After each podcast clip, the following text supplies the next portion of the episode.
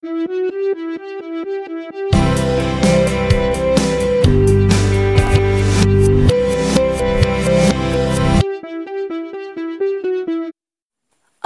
pessoal! Sejam bem-vindos a mais uma quinta-feira de análise de música neste podcast maravilhoso.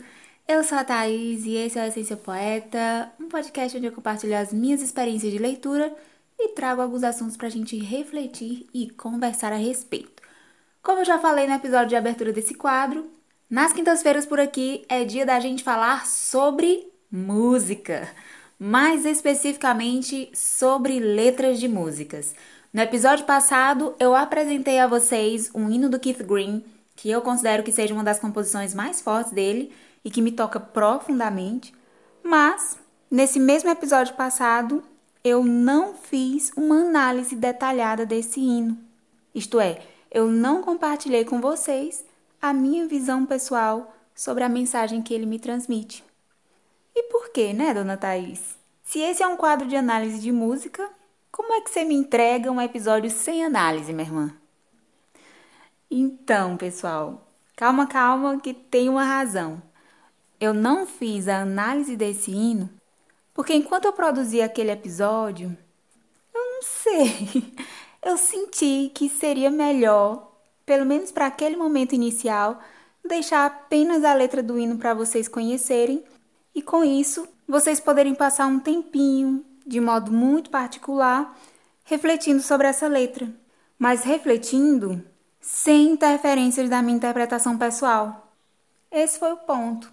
Porque tem algo em relação à música qualquer música, que eu acredito muito e sempre fico fascinada a respeito. E é algo que eu quero observar aqui nesses episódios de análise de música também. Sabe o que é? É que eu percebo, ou pelo menos eu acredito muito, que uma única música possa falar a vários corações de maneira muito semelhante a todos eles, mas também essa mesma música, diante desses mesmos corações diversos, pode falar de maneira muito específica a cada um deles. E é exatamente isso que eu amo perceber e que eu gostaria muito de ver acontecendo nessas quintas-feiras de análise de música por aqui. Seria muito interessante poder identificar a mensagem que as músicas nos trazem de maneira muito semelhante a todos nós, né? A mim e a vocês mas também identificar aquilo que foi falado de maneira muito específica para cada um de nós. Ou seja, perceber, por exemplo, aquilo que Deus falou comigo através desse hino, mas que não falou a você, e vice-versa. Eu também quero conhecer as mensagens que o Senhor transmitiu a você através desse hino, mas que nunca nem passou pela minha cabeça e pode ser um ensinamento muito profundo. Por isso que é tão interessante essa troca que a gente pode ter através desses episódios. Por isso, pessoal, não hesitem em compartilhar comigo após cada um desses episódios de análise de música aquilo que Deus falou ao coração de vocês e que não foi exatamente o que Deus falou ao meu coração. Porque é sobre isso mesmo. É nisso que está a preciosidade da música. É exatamente nisso que está a maravilhosidade de cada som, de cada letra, de cada composição. O que há de mais fascinante numa música é exatamente esse poder de atingir o coletivo e o individual de maneiras muito únicas.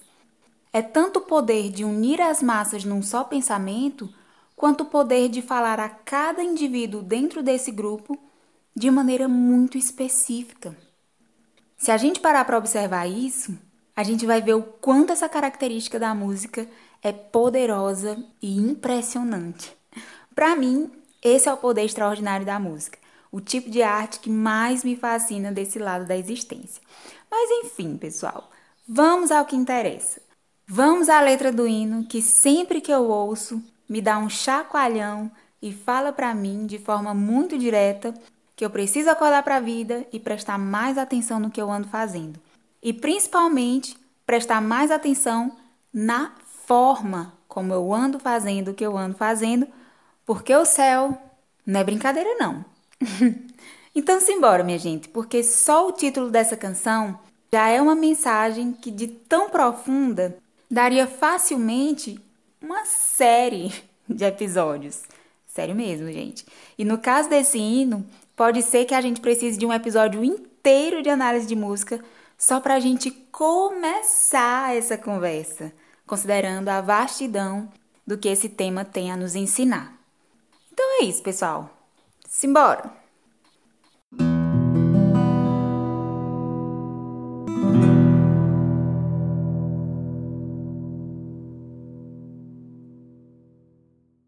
A canção se chama To Obey is Better Than Sacrifice, que em português significa obedecer é melhor do que sacrificar.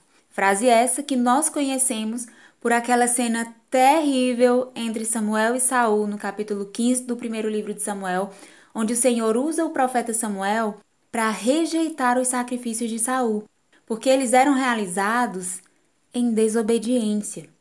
Nessa mesma cena, o Senhor rejeita Saul como rei de Israel, e o espírito do Senhor já não seria mais com ele para essa obra, pois o Senhor já havia escolhido a outro que o obedeceria e que seria segundo seu coração, coisa que Saul não foi. Meu Deus do céu, Senhor, me ajuda a não cometer o mesmo erro. Gente, eu tremo diante dessa história. Eu tremo diante dessa palavra, porque a gente tende a subestimar a história de Saul e o quanto nós somos muito mais inclinados a sermos como Saul do que a sermos como Davi a gente se superestima demais ao ponto da gente só se comparar e se identificar com Davi. Tanto é assim que isso acaba nos cegando para os demais detalhes de nossa caminhada com Deus que a gente mais precisa prestar atenção. O sangue de Jesus tem poder. É sério, pessoal. Eu acho que é por isso que esse hino fala tanto comigo. Porque dentre todas as histórias da Bíblia, todas a que mais me choca e me toca e me enche de temor de Deus é a história de Saul. E essa frase, obedecer é melhor do que sacrificar, virou muito a palavra que resume a lição que nós podemos tirar da história de Saul. E essa frase seguiu sendo repetida em vários livros da Bíblia, em várias passagens, porque ela define, ela deixa muito claro o que é adoração para Deus. A adoração para Deus não é apenas uma atividade, um rito, uma cerimônia.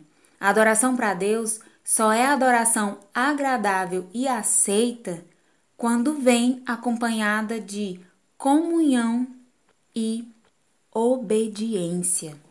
A própria obediência em si é a adoração.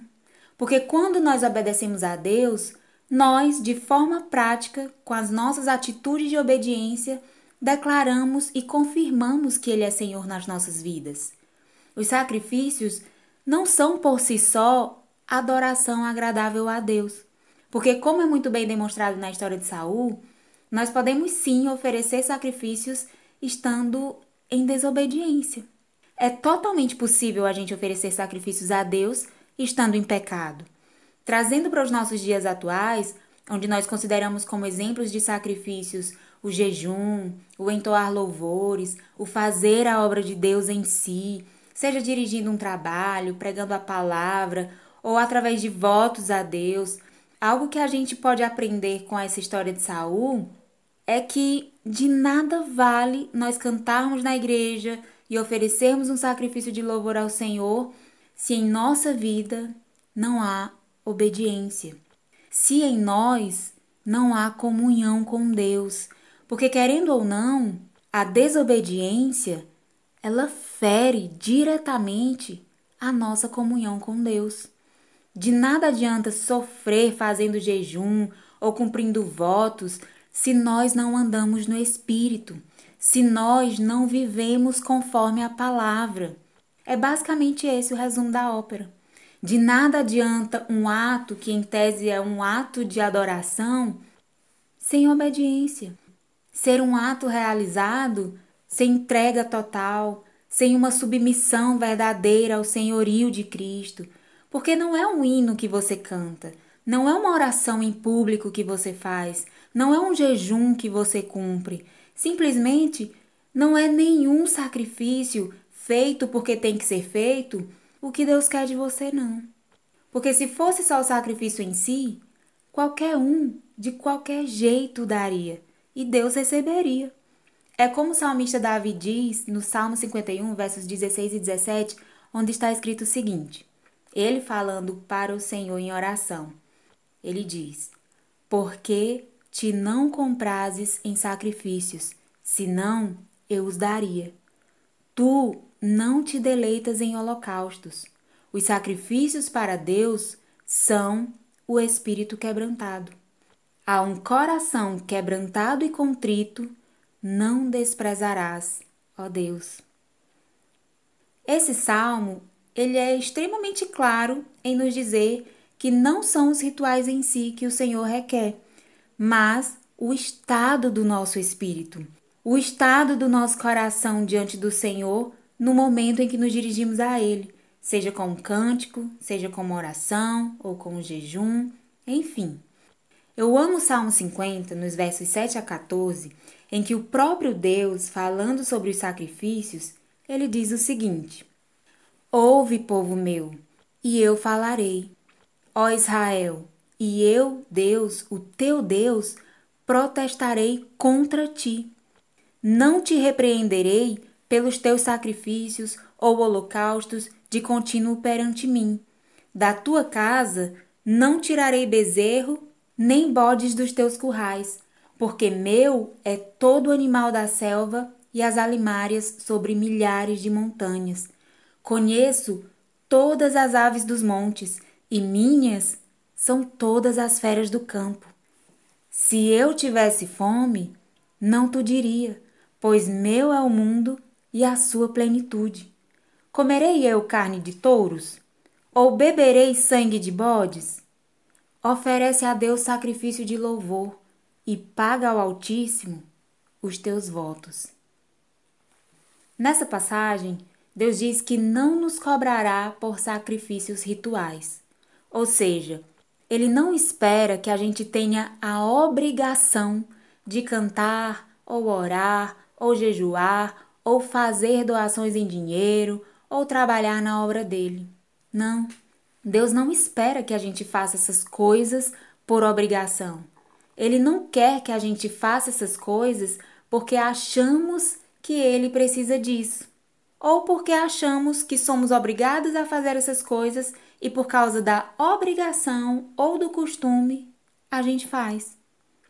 Nesse salmo, fala sobre o povo fazer rituais e sacrificar animais para oferecer ao Senhor, talvez tendo uma visão de que esses sacrifícios são uma necessidade para o Senhor, como se Deus se alimentasse desses rituais, como se o desejo do coração de Deus estivesse nessas cerimônias, como se simplesmente cumprir esses rituais já seria a maneira garantida de agradar o coração de Deus e receber a sua aprovação. Mas como nós podemos perceber, por meio desse salmo, o próprio Deus explica que ele não precisa desses sacrifícios. Ele não sente fome. Ele não tem a necessidade de comer carne de touros, muito menos de beber sangue de bodes. Quando o salmo diz isso, se trouxermos para a nossa realidade, é como se o Senhor dissesse que ele não precisa dos nossos rituais, ele não precisa da nossa música, ele não tem necessidade de que a gente cante por cantar ou de que a gente faça orações vazias. Ele não tem necessidade que a gente faça alguma coisa para ele simplesmente porque a gente acha que tem que cantar, porque a gente acha que tem que orar, porque a gente acha que tem que jejuar para que assim o Senhor tenha prazer em nós. O próprio Deus fala de forma ainda mais clara sobre a oferta de sacrifícios e de forma mais específica sobre o jejum em Isaías capítulo 58, versículos 2 a 8, onde ele diz o seguinte: Todavia me procuram cada dia, tomam prazer em saber os meus caminhos, como um povo que pratica a justiça e não deixa o direito do seu Deus. Perguntam-me pelos direitos da justiça tem prazer em se chegar a Deus, dizendo: Por que jejuamos nós e tu não atentas para isso? Por que afligimos a nossa alma e tu o não sabes? Eis que, no dia em que jejuais, achais o vosso próprio contentamento e requereis todo o vosso trabalho. Eis que, para contendas e debates, jejuais, e para dardes punhadas impiamente. Não jejueis como hoje, para fazer ouvir a vossa voz no alto. Seria este o jejum que eu escolheria? Que o homem um dia aflige a sua alma, que incline a cabeça como junco e estenda debaixo de si pano de saco grosseiro e cinza? Chamarias tu a isso jejum e dia aprazível ao Senhor? Porventura, não é este o jejum que escolhi? Que soltes as ligaduras da impiedade, que desfaças as ataduras do jugo, e que deixes livres os quebrantados, e que despedaces todo o jugo? Porventura, não é também que repartas o teu pão com o faminto e recolhas em casa os pobres desterrados? E vendo-o nu, o cubras e não te escondas daquele que é da tua carne? Então romperá a tua luz como a alva, e a tua cura apressadamente brotará, e a tua justiça irá diante da tua face, e a glória do Senhor será a tua retaguarda. Aqui, o Senhor mostra que o povo pratica o sacrifício do jejum como um ritual oferecido ao Senhor e achando que o simples praticar automaticamente já seria aceitável ao Senhor.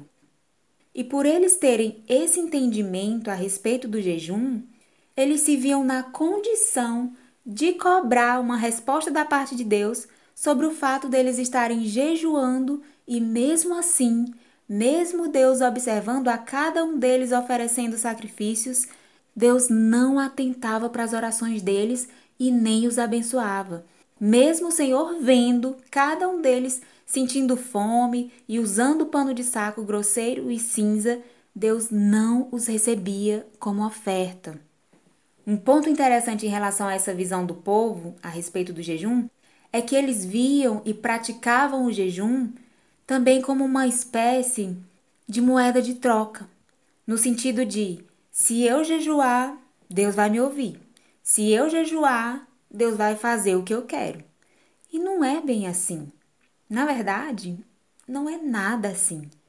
Mas enfim, isso é um assunto para a gente se aprofundar outro dia. Como eu falei, gente, essa expressão obedecer é melhor do que sacrificar dá assunto para vários episódios, porque nós podemos extrair muita coisa disso. Mas o que eu vou focar hoje em relação a essa passagem de Isaías 58 é que, no geral, a forma como o povo estava entendendo a prática dos sacrifícios estava distorcida, para não dizer completamente errada. E isso o Senhor nos confirma mais uma vez usando o Salmo 51, verso 17, quando ele nos diz que os sacrifícios para Deus são o espírito quebrantado. O verdadeiro sacrifício para Deus é um coração que reconhece quem Deus é e que a partir disso se humilha na presença do Senhor, reconhecendo a sua total dependência de Deus.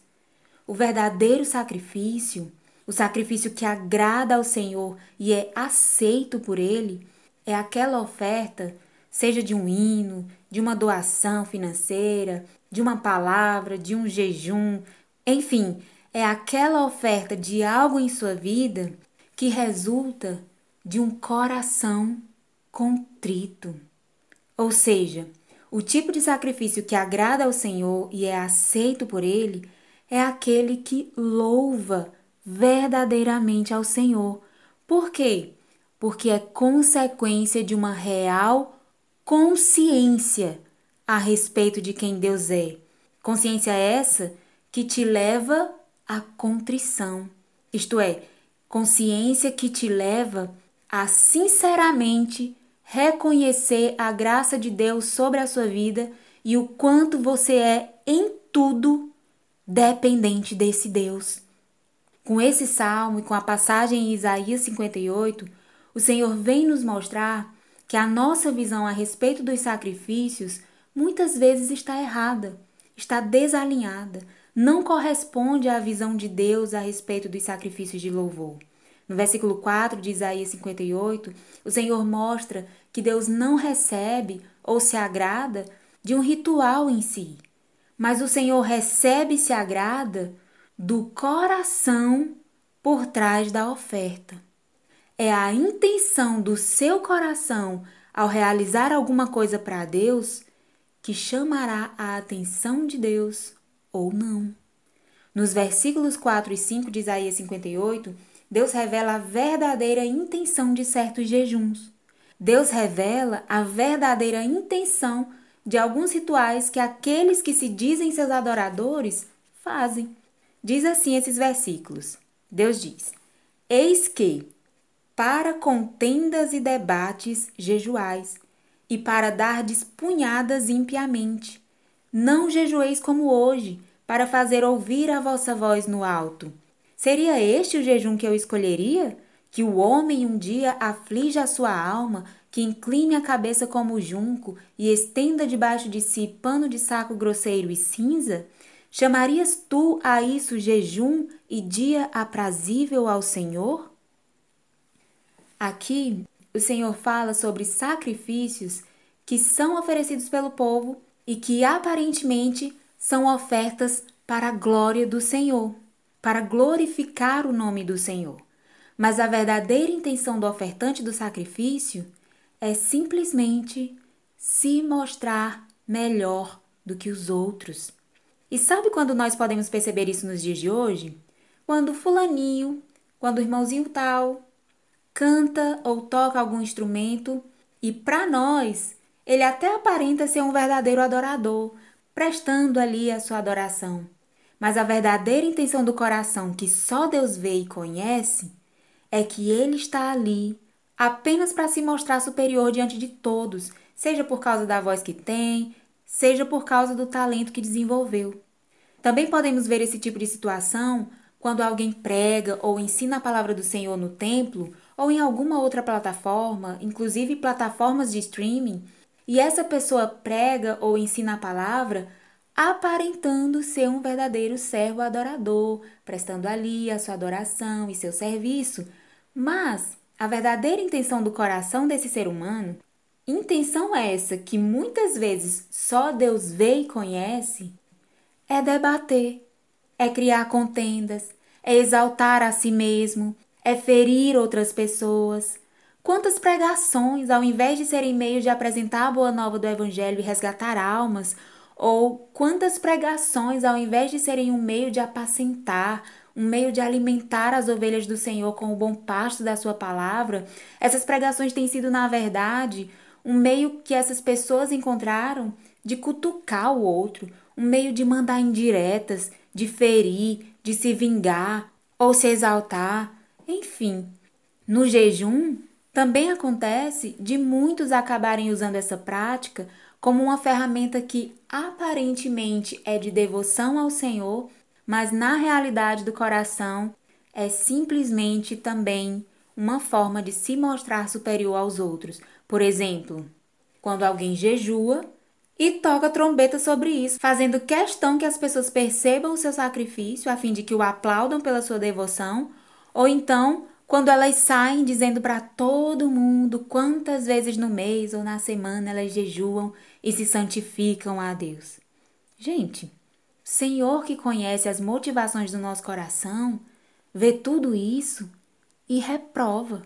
Porque enquanto os lábios de quem realiza sacrifícios com qualquer intenção que não seja o reconhecimento da glória de Deus, enquanto esses lábios recitam palavras de adoração que se referem ao Senhor, mas com um coração autocentrado, esse coração está distante. Esse coração não se conecta com o Espírito Santo do Senhor. E isso, por si só, já anula o valor desse sacrifício que deveria ser um sacrifício de louvor. Sabe por quê? Sabe por que, que isso anula o valor desse sacrifício como um sacrifício de louvor? Porque o coração está focado apenas em si mesmo. Esse coração está focado apenas naquilo que ele aparenta ser diante das outras pessoas e não naquilo que essa pessoa realmente sente e é diante de Deus. esse louvor de lábios é tão em vão e tão sem valor porque a aparência, a máscara que essas pessoas criaram para si mesmas e usam sem vergonha nenhuma, foi o meio que encontraram delas alimentarem um estilo de vida puramente terreno e carnal que massageia o ego delas, porque, por um lado, os outros considerarão que elas estão no caminho certo, visto que estão na igreja e servem a Deus, e por outro lado, suas ações aparentemente maravilhosas e aplaudidas por todos os coloca acima das demais pessoas, pelo menos na mentalidade deles, porque na visão de Deus, o que eles fazem não tem valor nenhum. Pelo contrário, os afasta ainda mais de Deus. É como diz aquele hino de uma adoradora chamada Arielle Bonatti que diz assim: É muito bom ver o nosso nome em cartazes e jornais, ter nossa foto estampada em revistas. Poder ouvir a nossa voz nas melhores rádios do país, tudo isso é muito bom. Mas para Deus é nada, mas para Deus é nada. É muito bom a gente ter dinheiro, glamour e glória sua presença atrai a grande multidão. Você pode ser estrela, alcançar o topo da fama. Tudo isso é muito bom. Mas para Deus é nada. Mas para Deus é nada. Não use o dom que Deus te deu para se promover. Deus não precisa de artistas. Ouça agora a voz do Espírito de Deus, que gemendo e chorando ele grita: Eu quero almas o Espírito Santo está dizendo: Eu quero almas. Não quero fama nem glória, é a última hora. Ouça a voz do Espírito de Deus dizendo assim: Eu quero almas. O Espírito Santo está dizendo: Eu quero almas. Não quero fama nem glória, é a última hora. Ouça a voz do Espírito dizer: Eu quero almas. Tem uma parte do hino que diz assim: Pra que tanto orgulho, falta de união?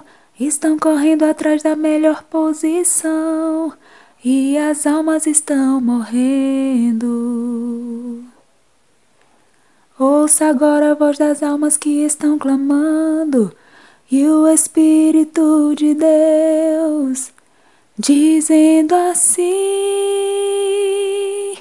Eu quero almas. O Espírito Santo está dizendo: Eu quero almas. Não quero fama nem glória, é a última hora. Ouça a voz do Espírito de Deus dizendo assim: Eu quero almas. O Espírito Santo está dizendo: Eu quero almas. Não quero fama nem glória, é a última hora. Ouça a voz do Espírito dizer: Eu quero almas. Eu quero almas. É isso, pessoal. A gente precisa entender o que de fato é adoração, o que de fato é um sacrifício de louvor e entender que certos sacrifícios, como aqueles feitos sem quebrantamento de coração, sem verdadeiramente ter a intenção de glorificar a Deus, Diante do Senhor, esses sacrifícios são apenas rituais vazios, sem valor algum. Não são considerados por Deus como uma adoração aprazível ao Senhor. Não representam sacrifícios de louvor agradáveis a Deus. E isso porque não existe verdade nesses sacrifícios. Não há entrega verdadeira, não há quebrantamento de coração, não há o reconhecimento e a exaltação de quem Deus é. E sem esse reconhecimento, não existe a verdadeira e correta adoração, não existe a verdadeira e correta submissão. Pessoal, sem o verdadeiro reconhecimento de quem Deus é, não haverá a verdadeira e correta obediência que o Senhor requer, inclusive como ato de adoração. Mas vem cá, Thaís. Que obediência é essa? Obediência a quê? Eu já entendi que obedecer é melhor do que sacrificar, já entendi que o sacrifício pelo sacrifício, a oferta pela oferta, o ritual pelo ritual não tem valor em si, já entendi que só o ato ritual não é o que agrada a Deus, entendi que obedecer nesse caso é melhor, entendi que a obediência é pré-requisito para que uma oferta, um sacrifício seja realmente agradável a Deus. Mas me explica, minha irmã, obediência a quê? Obedecer o quê? Detalhe essa história para mim para eu entender, por favor. Ok, então vamos lá, pessoal. Quando Deus diz que obedecer é melhor do que sacrificar, o que ele está dizendo é que seguirmos o que ele diz e vivermos segundo a maneira como ele nos ensina a viver é melhor do que fazermos coisas para ele. Entende a diferença? Então, quando ele diz que obedecer é melhor, ele está falando de obedecermos a sua palavra, de vivermos conforme a sua palavra nos ensina a viver. Essa prática do viver o que a Bíblia nos ensina a viver é melhor do que simplesmente fazer coisas para Deus, cantar um hino para Deus, fazer uma obra para Deus. Se não existe vida na palavra, esse sacrifício não vale, essa oferta não vale, não tem valor diante do Senhor. Mas se existe vida na palavra, o Senhor prefere que haja uma vida baseada na palavra do que obras que diante do Senhor sem palavras são obras mortas. Deu para entender? Ok. Tá, Thaís. Tá no rumo. Tô entendendo. Mas eu vou obedecer especificamente o quê? O que exatamente o Senhor está esperando que eu obedeça? Então, pessoal, não se trata de regras, mas de um estilo de vida. O que o Senhor espera de nós é uma vida que reflita a vida de Cristo. Então, quando ele fala em obediência, ele está falando sobre sermos imitadores de Cristo. Deus está falando sobre fazermos aquilo que o Senhor aprova. Está falando sobre falarmos aquilo que o Senhor aprova e que o Senhor falaria também, porque até nisso nós estaremos sendo imitadores de Cristo. No Evangelho segundo escreveu João, no capítulo 5, versículos 19 e 20, parte A, está escrito assim: Mas Jesus respondeu e disse-lhes: Na verdade, na verdade vos digo que o filho por si mesmo não pode fazer coisa alguma se o não vir fazer ao Pai, porque tudo quanto ele faz, o filho o faz igualmente, porque o Pai ama ao filho e mostra-lhe tudo o que faz. Uau! Jesus não faz nada que ele não tenha visto o Pai fazer. Gente, vocês têm noção da profundidade disso? Jesus é Jesus. E ele presta atenção no comportamento do Pai. Ou seja, Jesus observa e aprende os comportamentos de Deus Pai para que, a partir do exemplo do Abba, a partir do exemplo do Deus Pai, Jesus se comporte da mesma maneira. E a palavra ainda diz que o Pai ama o Filho e, por amor ao Filho, mostra tudo o que o Pai faz, para que o Filho aprenda. Porque se o Filho fizer o que o Pai faz, o Filho estará no caminho certo e assim agradará o coração do Pai.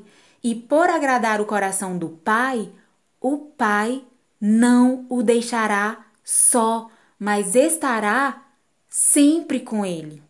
O próprio Jesus disse isso em João capítulo 8, versículos 28 e 29, quando ele também confirma que além de fazer o que o Pai faz, ele também só fala o que o Pai lhe ensinou a falar. Diz assim essa palavra: Disse-lhes, pois, Jesus: Quando levantardes o filho do homem, então conhecereis quem eu sou, e que nada faço por mim mesmo, mas falo como o Pai me ensinou. E aquele que me enviou está comigo. O Pai não me tem deixado só, porque eu faço sempre o que lhe agrada. Por que, que o Pai não tem lhe deixado só? O Pai não me tem deixado só porque eu faço sempre o que lhe agrada. Uou! Incrível demais, gente. Jesus é incrível, pessoal. Jesus é o Filho amado em quem o Pai se compraz. Jesus é o Filho em quem o Pai se alegra e fica satisfeito. E Jesus é esse filho tão especial, cuja presença do Pai está sempre com ele, porque ele sempre agrada ao Pai. Porque, como ele obedece ao Pai, fazendo o que o Pai o ensinou a fazer e a falar, fazendo isso, Jesus não erra. Pelo contrário, ao sempre obedecer à direção do Pai, a consequência para Jesus é sempre ser levado a fazer o que é certo e de valor eterno. E da mesma forma, pessoal, isso é o que acontece na nossa vida. É isso que a obediência gera em nós. A obediência gera em nós boas obras. A obediência gera em nós obras de valor eterno. E o mais maravilhoso é que Jesus veio à Terra e nos deixou a Sua palavra e nos deixou o Seu Espírito Santo para nos ensinar a sermos como Ele. Isto é, Jesus veio para nos ensinar a como sermos também filhos agradáveis ao coração do Pai. Jesus veio para nos ensinar a como sermos filhos que alegram o coração de Deus, assim como ele foi e é e será eternamente esse filho que alegra o coração de Deus. Então, ser um filho que alegra o coração do Pai, ser um filho que alegra o coração de Deus, ser um adorador que oferece sacrifícios que realmente são ofertas agradáveis ao Senhor, basicamente se resume à obediência. Mas a obediência no sentido de fazermos o que o Pai faz e de falarmos o que, sobre o que e da maneira que o Pai fala. Pessoal, é basicamente sobre isso.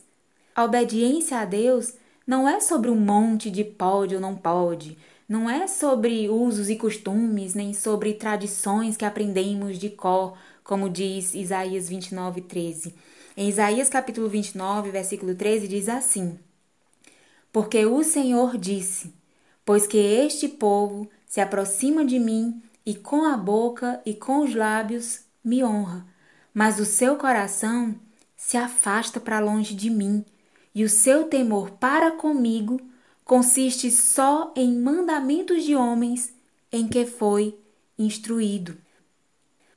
Vamos prestar mais atenção nesse versículo, pessoal? Porque muitas vezes a gente só presta atenção na parte A, que fala sobre a adoração ser só de lábios, mas o coração estar longe de Deus. Mas vamos adiante, porque o final desse versículo é tão, tão importante quanto o início.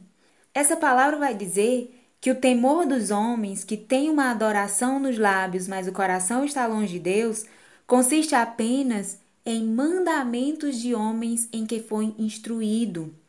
Ou seja, são pessoas que não se preocupam em inclinar o coração para o Senhor com sinceridade, porque acham que pertencer e temer a Deus é apenas seguir mandamentos de homens em que foi instruído. Em outra tradução, essa mesma frase vai dizer que o temor dessas pessoas é apenas seguir mandamentos de homens, mandamentos esses que aprendeu de cor. São pessoas que pensam que obedecer e agradar a Deus é simplesmente obedecer doutrinas feitas por homens. Doutrinas essas que são mais tradições e costumes da cultura de um povo ou de um grupo e não necessariamente ordenanças de Deus. Mas foram ensinados nessas doutrinas desde pequenos até que aprendessem de cor e obrigados a segui-las sem o entendimento correto do que elas são e do que a palavra é e diz e direciona a respeito delas. E assim, sem entendimento, muitos se prendem a tradições humanas de tal forma que chegam a passar uma vida inteira presos a dogmas e doutrinas que, na verdade, nunca o apresentaram a verdadeira comunhão e liberdade no Senhor. Gente, isso é muito real e é um assunto muito profundo que é até interessante que a gente explique melhor em outros episódios para não gerar mal entendidos ou interpretações que não são exatamente o que eu quis dizer aqui, mas no geral é isso. E voltando, isso é tão atual, esse tema, esse assunto é tão atual.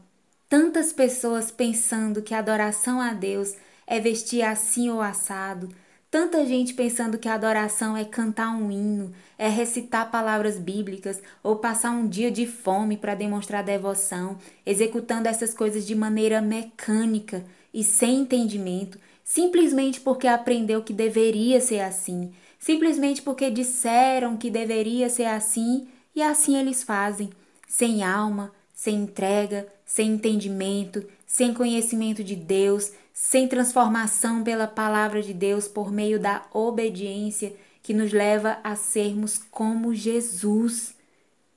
O ponto aqui é a obediência que nos leva a sermos como Jesus. Eu não estou dizendo que cantar um hino, que recitar a Bíblia, que jejuar e até mesmo as vestimentas com modéstia e com santidade não sejam importantes. Tudo isso é importante. O ponto aqui é quando é realizado sem entendimento, sem conhecimento de Deus, sem o operar da palavra no interior de cada vida para gerar transformação por meio da obediência. Obediência essa que nos leva a sermos como Jesus. Obediência essa que nos leva a sermos imitadores de Cristo, obediência essa que nos leva a fazermos e a falarmos aquilo que Jesus faria e aquilo que Jesus falaria, assim como ele mesmo, assim como o próprio Cristo, só fazia ou falava aquilo que via e ouvia o Pai fazer e falar. Obediência é sobre isso, pessoal não é sobre regras sem valor espiritual. É sobre vivermos a palavra de maneira que o próprio Deus veja seu Filho em nós, porque nós fazemos e falamos o que ele, o Filho, faz e diz. Assim como nós podemos ver o Pai em Cristo por causa das mesmas obras. Lembram quando Felipe pediu para Jesus mostrar o Pai aos discípulos e Jesus disse que quem visse a Jesus também veria o Pai, porque o Pai seria identificado pelas mesmas atitudes? O que Jesus estava dizendo é que nós veríamos a Deus em Cristo, observando Jesus, nós veríamos a Deus porque veríamos em Cristo as atitudes do próprio Deus. Veríamos as atitudes do próprio Deus nas atitudes de Jesus. Isso está escrito no Evangelho de João, capítulo 14, versículos 6 a 12, que diz assim: Disse-lhe Jesus: Eu sou o caminho e a verdade e a vida. Ninguém vem ao Pai senão por mim. Se vós me conhecesseis a mim, também conheceríeis a meu Pai, e já desde agora o conheceis e o tendes visto. Disse-lhe Filipe: Senhor, mostra-nos o Pai, o que nos basta. Disse-lhe Jesus: Estou há tanto tempo convosco e não me tendes conhecido, Filipe. Quem me vê a mim, vê o Pai. E como dizes tu, mostra-nos o Pai? Não crês tu que eu estou no Pai e que o Pai está em mim? As palavras que eu vos digo, não as digo de mim mesmo, mas o Pai que está em mim é quem faz as obras. Crede-me que estou no Pai e o Pai em mim. Crede-me ao menos por causa das mesmas obras. Na verdade, na verdade vos digo que aquele que crê em mim também fará as obras que eu faço, e as fará maiores do que estas, porque eu vou para meu Pai. Nossa, sem palavras. É isso, pessoal. Aquele que crê em Cristo fará as obras que ele faz. E essa palavra não se refere apenas às obras sobrenaturais, às curas, à expulsão de demônios e ministração da palavra, não. Fazer as obras que ele faz também se refere, e eu acredito que principalmente se refira, a comportamento. Fazer as obras que Jesus faz se refere muito mais a comportamento. Se refere a perdoar o ofensor de todo o coração, refere-se a amar os seus inimigos, refere-se a ser misericordioso, a não retribuir o mal com o mal, refere-se a refrear a língua e colocá-la sob domínio do Espírito Santo para que ela exalte e agrade sempre ao Senhor naquilo que ela falar. Essa questão de falar, pessoal, essa questão de falar apenas aquilo que Deus aprova é muito sério. Jesus falou sobre isso várias vezes. Várias vezes Jesus disse que só falava aquilo que ouviu de seu pai ou só falava aquilo que foi ensinado pelo pai a dizer. No capítulo 8, versículo 26 do Evangelho de João, Jesus diz: muito tenho que dizer e julgar de vós, mas aquele que me enviou é verdadeiro, e o que dele tenho ouvido, isso falo ao mundo. Em João capítulo 12, versículos 49 e 50, Jesus diz: Porque eu não tenho falado de mim mesmo, mas o Pai que me enviou, ele me deu mandamento sobre o que hei de dizer e sobre o que hei de falar. E sei que o seu mandamento é a vida eterna. Portanto, o que eu falo, falo-o como o Pai me tem dito. Jesus amado. É isso, pessoal. Obediência a Deus é sobre sermos como Jesus.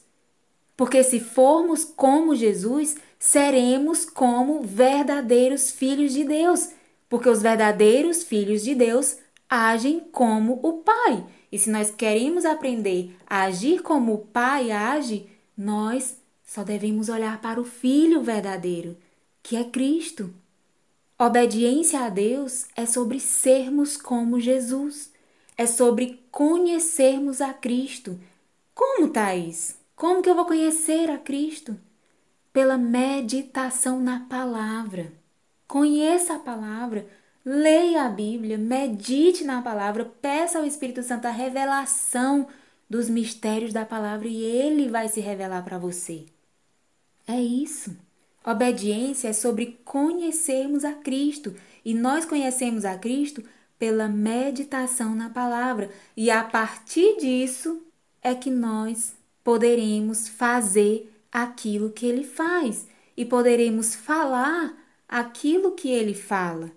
e se obedecer é sobre fazer o que Jesus faz, então obedecer implica em, acima de qualquer coisa, adorar somente a Deus e o principal, que muitas vezes a gente se fala e doida ignora, obedecer a Deus implica em fazer as renúncias mais difíceis que forem necessárias para que o nome do Senhor seja glorificado. É nisso que está o valor dos sacrifícios. Foi isso que Deus quis dizer no Salmo 50 e em Isaías 58, quando ele disse que não precisava, não queria e muito menos cobraria sacrifício por sacrifício. Nessas passagens, Deus não estava dizendo que os sacrifícios deveriam ser extintos. Ele não estava dizendo que o jejum não era importante, ou que cantar e expressar adoração, ou ofertar dinheiro para a casa do Senhor não era algo que tivesse algum valor espiritual ou algo que não deveríamos fazer. Pelo amor de Deus, não vamos distorcer as coisas e entender errado. Presta atenção. Quando Deus disse que não precisava de sacrifícios rituais, o que Deus estava fazendo era ajustando a nossa visão a respeito daquilo que ofertamos a Ele.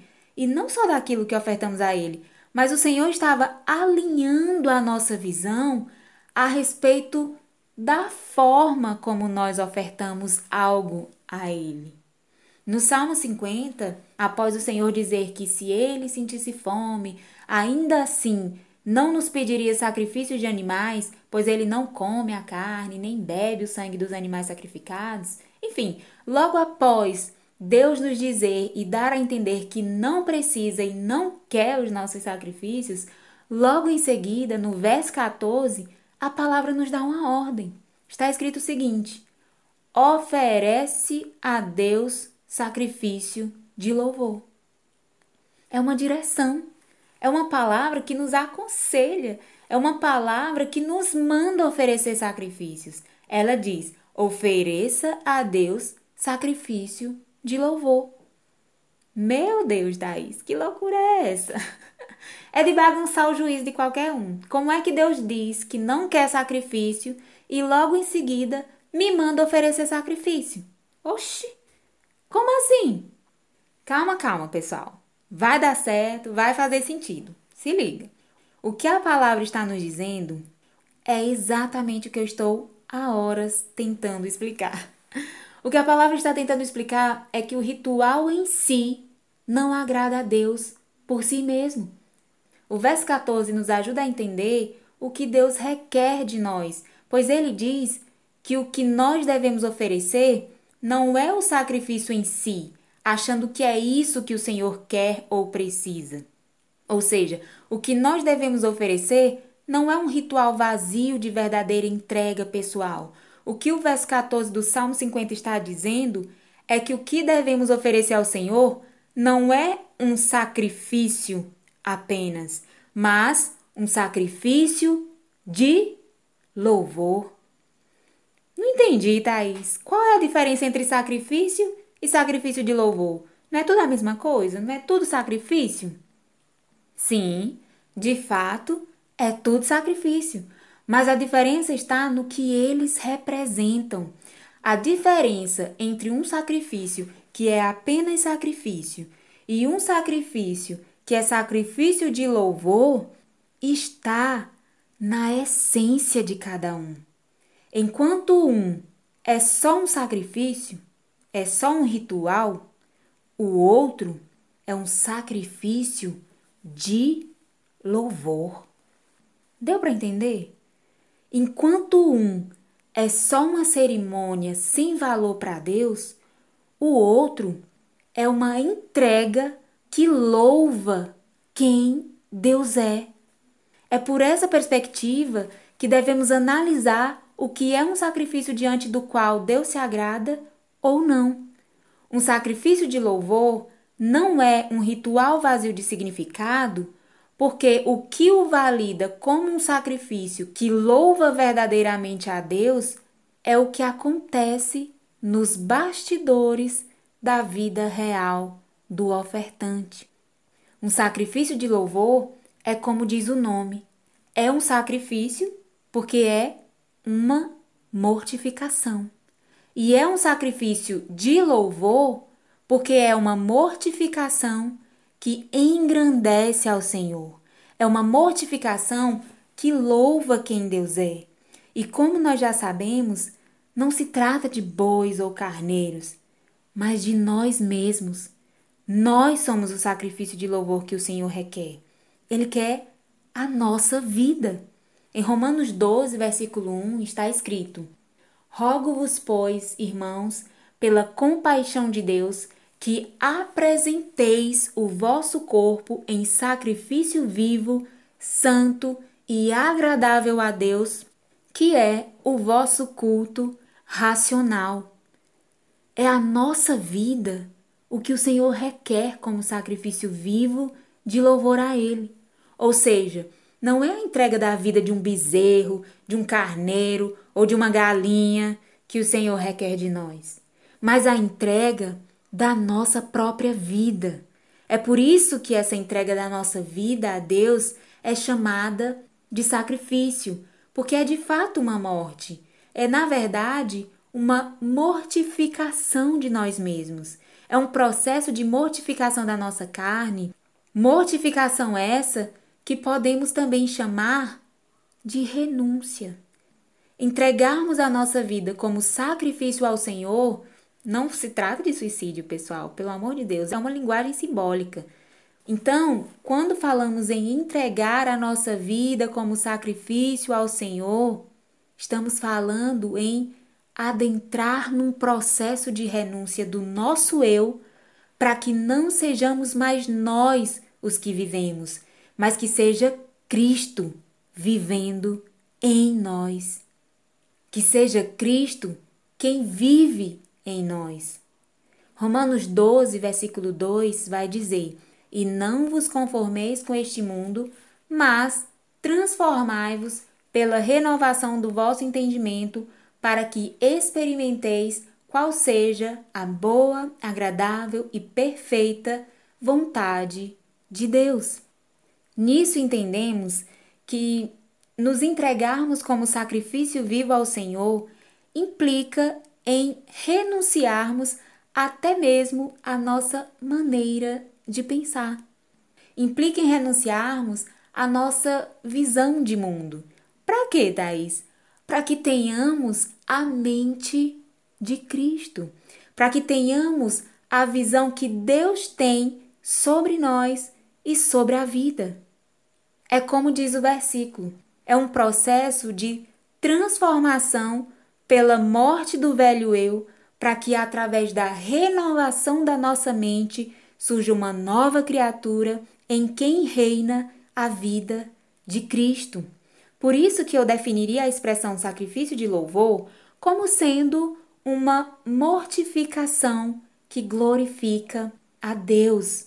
Isto é, o sacrifício de louvor é um conjunto de renúncias que demonstram em si mesmas que a nossa vida pertence a Deus e demonstram isso porque, por serem renúncias difíceis e contrárias à nossa vontade, muitas vezes, quando nós as realizamos, a mensagem que elas transmitem ao mundo e principalmente a mensagem que elas transmitem para o próprio Deus é que essas renúncias só foram feitas porque de fato o Senhor é mais importante para nós do que a nossa própria vida e do que as nossas próprias vontades. Por isso, nós nos ofertamos a Ele para fazer a vontade dele, ainda que a vontade dele seja difícil de ser realizada. Então, quando em Isaías 58 o Senhor não recebe o jejum do povo, ele diz claramente que o que faz ele não receber o sacrifício do povo é a intenção do coração do povo. Alguns ali jejuam só como ritual, faz porque tem que fazer. Outros fazem para se aparecer. Outros fazem para se sentirem melhores do que os outros e discutirem com quem não faz. Enfim, só motivação errada. E diante desse entendimento completamente distorcido, ou digamos, totalmente errado sobre o que seria um sacrifício agradável ao Senhor, nos versículos 5 a 10 de Isaías 58, o Senhor traz ao nosso coração o que ele entende por sacrifício de louvor agradável a Deus. O Senhor diz assim: Seria este o jejum que eu escolheria? Que o homem um dia aflige a sua alma, que incline a cabeça como junco e estenda debaixo de si pano de saco grosseiro e cinza? Chamarias tu a isso jejum e dia aprazível ao Senhor? Porventura não é este o jejum que escolhi? Que soltes as ligaduras da impiedade, que desfaças as ataduras do jugo, e que deixes livres os quebrantados, e que despedaces todo o jugo? Porventura não é também que repartas o teu pão com o faminto e recolhas em casa os pobres desterrados? e vendo o nu o cubras e não te escondas daquele que é da tua carne? Então romperá a tua luz como a alva, e a tua cura apressadamente brotará, e a tua justiça irá adiante da tua face, e a glória do Senhor será a tua retaguarda. Então clamarás, e o Senhor te responderá gritarás e ele dirá: Eis-me aqui. Acontecerá isso se tirares do meio de ti o jugo, o estender do dedo e o falar vaidade, e se abrires a tua alma ao faminto e fartares a alma aflita, então a tua luz nascerá nas trevas e a tua escuridão será como o meio-dia. Forte, muito forte. Aqui, pessoal, nós entendemos que não é o simples passar fome que é uma oferta ao Senhor. Se seu coração não vê a prática do jejum como um símbolo de mortificação da carne, para que a nossa dependência de Deus seja mais perceptível, tanto espiritual quanto fisicamente, então estamos fazendo do modo errado. Nessa passagem, o Senhor diz claramente que não é o passar fome em si que agrada ao coração de Deus, Antes, ele prefere que aqueles que desejam ofertar algum sacrifício ao Senhor, que ofereçam comportamentos que agradem ao Senhor. Isto é, que apresentem comportamentos que se assemelhem à justiça, à bondade e à santidade de Cristo. Deus chega a dizer que prefere alguém que reparte o seu pão com o necessitado do que aquele que faz jejum passando fome intencionalmente como forma de consagração, mas que se nega a ajudar o próximo, se nega a ajudar o pobre, porque diante de Deus é a nossa atitude com base num coração sincero que validará a nossa oferta como sacrifício de louvor. Por isso, nesse caso, ajudar o necessitado será recebido por Deus como um sacrifício de louvor que agrada ao Senhor. Por quê? porque essa nossa ação de obediência aos mandamentos e ao que Deus nos ensina a ser e a fazer revelará o nosso coração e as nossas obras segundo o coração e as obras de Cristo. Além desse exemplo, Deus chega a dizer que ao invés de um jejum de comida sem significado real no coração de quem pratica, o que o Senhor prefere é alguém que, ao invés de deixar de comer, o que esse alguém deixa é de apontar o dedo para a vida dos outros e de julgar as pessoas ao seu redor, condenando-as e agindo como um juiz acima de todos. Deus prefere não a renúncia de comida, mas a renúncia da vaidade, a renúncia do falar e não cumprir, a renúncia da opressão que muitos exercem sobre a vida dos outros. Vocês estão entendendo agora o que é de fato um sacrifício de louvor, não é sobre simplesmente fazer coisas para Deus, mas é sobre ter o caráter de Cristo. É sobre ser um sacrifício. É sobre, antes de qualquer outra coisa, você mortificar o velho eu e ressuscitar em Cristo para viver a vida de Cristo. E somente a partir disso, todas as demais ofertas que você fizer aí sim também serão consideradas um sacrifício de louvor. Primeiro, você deve ser o sacrifício, e só então, a partir disso, as suas obras também serão consideradas. Deu para entender? Resumindo, no dia em que você entoar uma canção com seu coração verdadeiramente desejoso de engrandecer e glorificar o nome de Jesus, com o coração grato por quem ele é e pelo que ele fez um dia e pelo que ele faz todos os dias por você, é que o seu canto será um sacrifício de louvor. No dia em que você jejuar com o coração, reconhecendo a sua dependência de Deus e grato pela provisão do Senhor na sua vida, reconhecendo a necessidade que temos de mortificar a nossa natureza pecaminosa para que o espírito de vida reine em nós, aí sim essa disciplina espiritual terá valor de sacrifício agradável diante de Deus.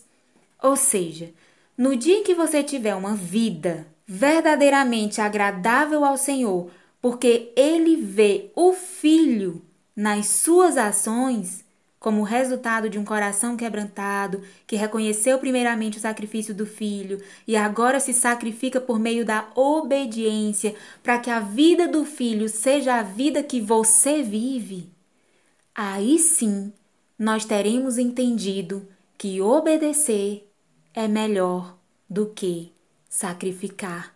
Porque nesse momento nós teremos entendido que o significado real dessa frase é que o sacrifício que verdadeiramente louva a Deus é melhor do que o simples sacrifício ritual em si. Por isso que para mim esse hino do Keith Green é tão maravilhoso e tão profundo, porque ele é um lembrete dessa verdade que é primordial na vida de um adorador. É tão simbólica a maneira como essa verdade foi colocada no hino, porque de fato ela foi colocada como um lembrete, mas também como algo primordial. Essa frase, to obey is better than sacrifice, ou seja, obedecer é melhor do que sacrificar, foi colocada no início de todas as estrofes do hino, o que representa para nós exatamente essa intenção do Keith Green de nos lembrar que esse é o ponto principal da mensagem. Que ponto, Thaís? A reflexão de como estamos vivendo a nossa vida com Deus e qual a qualidade das nossas ofertas diante do Senhor. A nossa vida tem sido verdadeiramente um sacrifício de louvor? Temos verdadeiramente uma vida de obediência e temor a Deus? Ou a aparência de santidade e consagração é o que tem nos movido e nos mantido numa religião mais usada para construirmos uma imagem e uma reputação do que para nos aproximar de Deus e nos conduzir à eternidade com Cristo. É exatamente isso que as demais frases do hino vão nos levar a refletir. Mas, pessoal, como esse episódio já está bem longo, eu falei para vocês que a frase inicial do hino dava muito assunto para a gente só começar essa conversa. Então, pessoal, no próximo análise de música, eu volto para a gente finalmente concluir o meu compartilhamento sobre o que eu vejo, o que eu sinto e o que eu aprendo com esse hino maravilhoso, inspiradíssimo e extremamente alinhador dos nossos passos. É isso, pessoal. Por hoje é só. Eu vou ficando por aqui. Muito obrigada pela companhia de vocês.